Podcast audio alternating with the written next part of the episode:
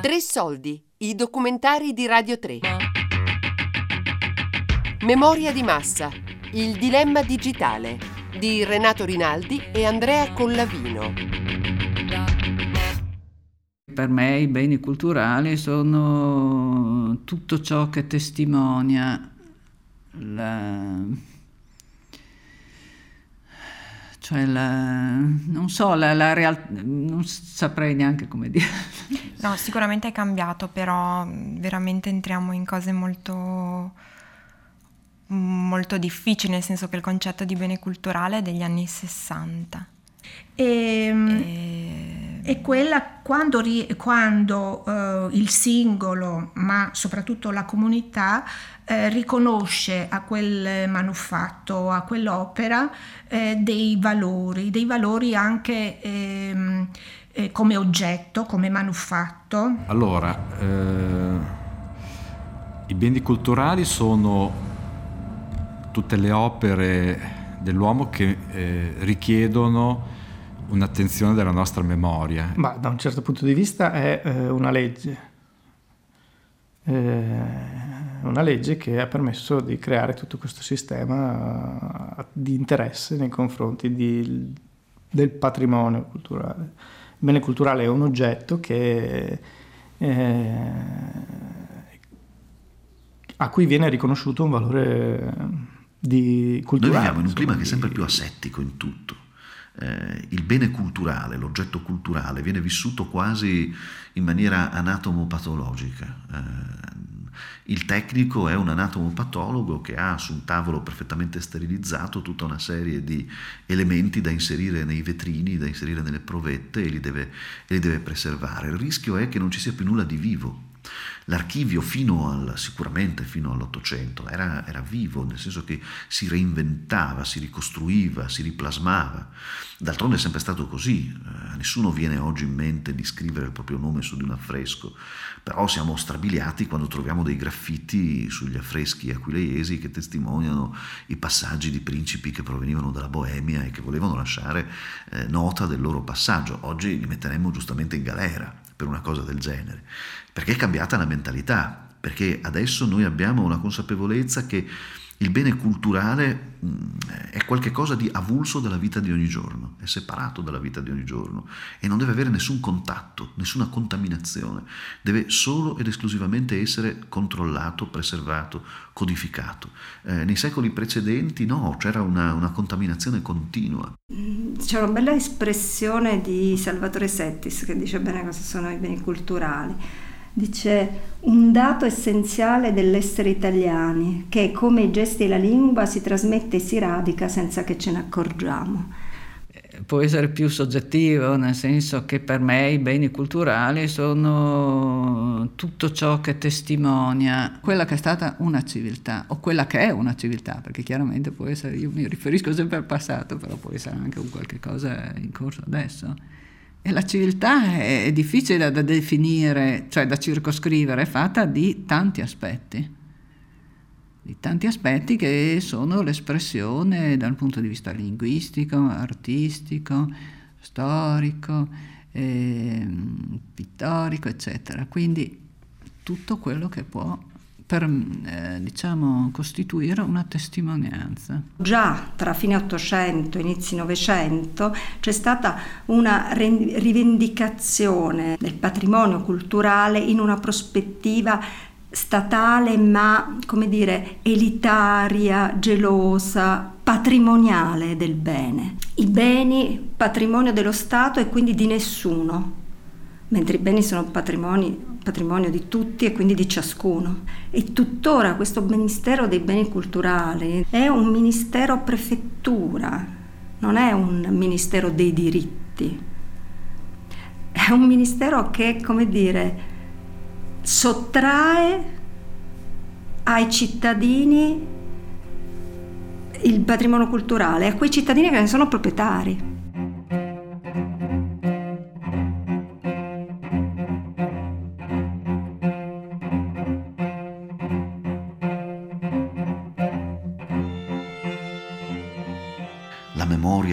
Biblioteca, di un archivio, la memoria di un essere umano. se noi non avessimo la nostra memoria fatta di ricordi o, o anche di sensazioni prustiane, no? che non sono razionali, non sapremmo chi siamo, cioè saremmo condannati ad una perenne crisi di, di anomia, dicono gli, gli psicologi, cioè, chi, chi siamo. Forse avremmo degli elementi di progettualità, potremmo sapere dove vogliamo andare, ma anche questa nostra scelta sarebbe molto limitata. Eh, saremmo molto più poveri se fossimo costretti, un poco come nei racconti di Marquez, no? a, a, vivere senza, senza la memoria. E allo stesso modo archivi e biblioteche sono memorie collettive, molto profonde, che ci danno testimonianza di ciò che eh, non noi, ma le generazioni che ci, hanno, che ci, hanno, preceduto erano, il modo in cui pensavano, il modo in cui si strutturavano e eh, a lungo andare ci danno anche contezza di quello che siamo noi oggi, di quello che siamo noi adesso, perché nel lento fluire proprio dei secoli l'archivio pazientemente testimonia tutto, dalla lista della spesa fatta per la delegazione pontificia, eh, che apparentemente non ti dice nulla, ma ti fa capire che cosa si mangiava e quanto costava il cibo, fino ad arrivare alla tipologia delle armi o che ne so, quanto costavano le prostitute e quanto la comunità le pagava per avere una giusta tassazione, eh, dove si trovavano topograficamente eh, dei monumenti che non esistono più eh, e che avevano la possibilità di dare al paese nel quale tu vivi un altro skyline, no? si dice adesso, una, una sua forma, una sua dimensione eh, che nel corso dei secoli è passata ma rimane. Cioè è come se ne, nelle biblioteche e negli archivi il tempo avesse una sua viscosità, è una parola che amano moltissimo gli storici francesi, molto più lenta chiaramente di quella che noi eh, viviamo comunemente e nella quale possiamo sempre immergerci con le chiavi giuste e quindi possiamo a ritroso, strato dopo strato, scoprire come il paese, il paese la comunità eh, sono cresciuti e si sono sviluppati, non sempre in meglio ovviamente.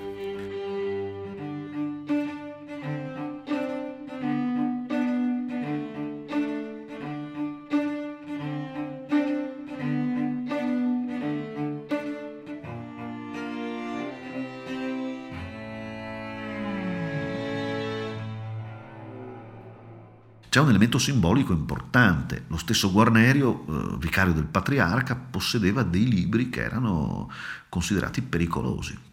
Una tabula Salomonis che eh, veniva utilizzata per l'evocazione dei demoni, per esempio. E allora, eh, per quanto il libro non esisterà mai più, per quanto l'autore possa essere stato bruciato e il libro con lui, il semplice fatto che quel libro sia stato scritto ha messo in circolo nel mondo una presenza misteriosa che è molto meglio tutelare. E allora ecco che determinati scaffali della biblioteca preservano dei libri che sono considerati libri pericolosi o libri non convenienti, libri che tendenzialmente possono anche uccidere, ma è sempre meglio che il custos librorum, il custode dei libri, abbia consapevolezza di dove si trovano, dove si trovino e, e come è possibile in qualche maniera arginarli. È come chi oggi fa collezione di virus informatici o i laboratori americani che pare detengano tutte le malattie del mondo, dalla peste all'ebola. Perché lo fanno? Perché sapere che sono lì e sapere che sono controllabili dà un senso di, anche oggi nella nostra mentalità scientista, un senso di tranquillità piuttosto che sapere che ci sono ma non si sa come siano fatti né dove si trovino in genere i nazisti nelle loro campagne eh, di distruzione dei libri non, non, lo facevano così a caso, c'era un progetto molto ben chiaro, studiato dagli, dagli storici di, delle biblioteche. E la loro tecnica era venivano bruciate le copie più brutte, ma non bruciavano tutti i libri eh, tutti i libri sul comunismo scritti da ebrei e così via venivano confinati in una sezione chiusa di una delle biblioteche, in cosiddetti armadi dei veleni, no? armadi chiusi dove, come quello dove si conservano le medicinali, no? Alla, fuori dalla portata dei bambini, ecco, questo è il senso di armadio dei veleni, usavano questa terminologia.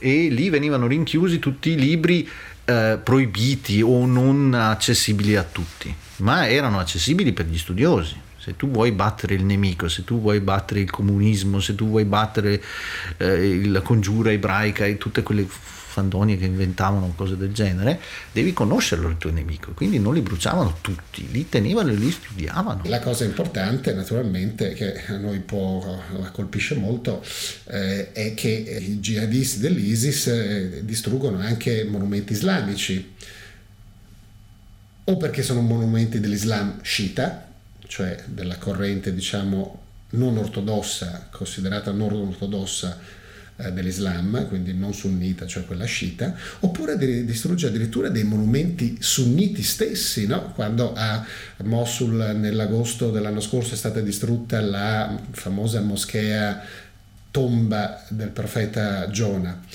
profeta, quindi sacro alle tre religioni del libro, quindi all'ebraismo, al cristianesimo e anche all'Islam, eh, perché è considerato un profeta. Anche dall'Islam, un profeta che ha preceduto il profeta, il profeta Maometto, quindi il luogo sacro, tant'è che sopra a questa tomba di, di, del profeta Giona era stata costruita una moschea già in età medievale e questa moschea con la tomba di Giona è stata distrutta eh, perché la venerazione di monumenti, anche monumenti funerari, addirittura di antichi profeti, viene considerata eh, da questi eh, salafiti jihadisti una forma di culto eh, eretica perché indebolisce in qualche modo il carattere eh, rigidamente e puramente monoteista dell'Islam. Non so come definirli cosiddetti terroristi che non fanno neanche più l'azione della raccolta, entrano nei musei esistenti e, e riducono a martellate le statue antiche a, in, in, pezzi. Fanno una fatica bestia, no? tornando sulla materialità. No? Fossero ologrammi digitali, dovrebbero solo schiacciare il pulsante, togliere la corrente e va via tutto. No?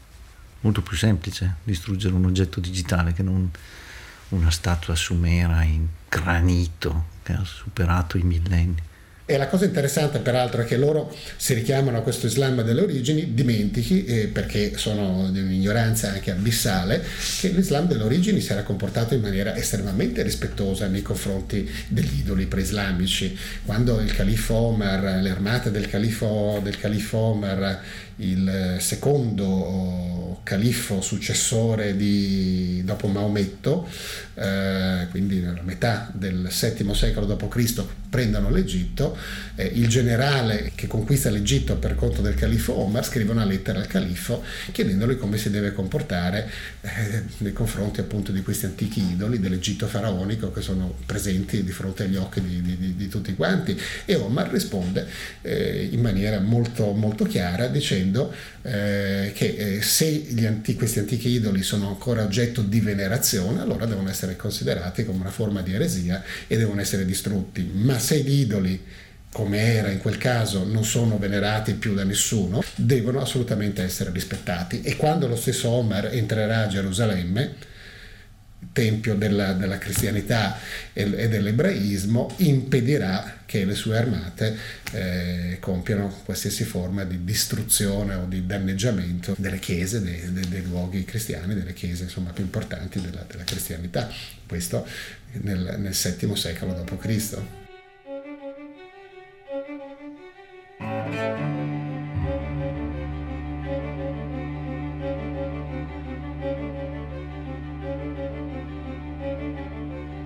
Memoria di massa. Il dilemma digitale di Renato Rinaldi e Andrea Collavino.